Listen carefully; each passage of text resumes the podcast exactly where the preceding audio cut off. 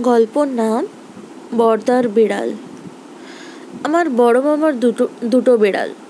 একটার নাম চাঁদিয়াল আর একটার নাম ঘোড়েল, এটা তোর নোটিফিকেশন চাঁদিয়াল নামটা সর্বসম্মতিক্রমে গৃহীত।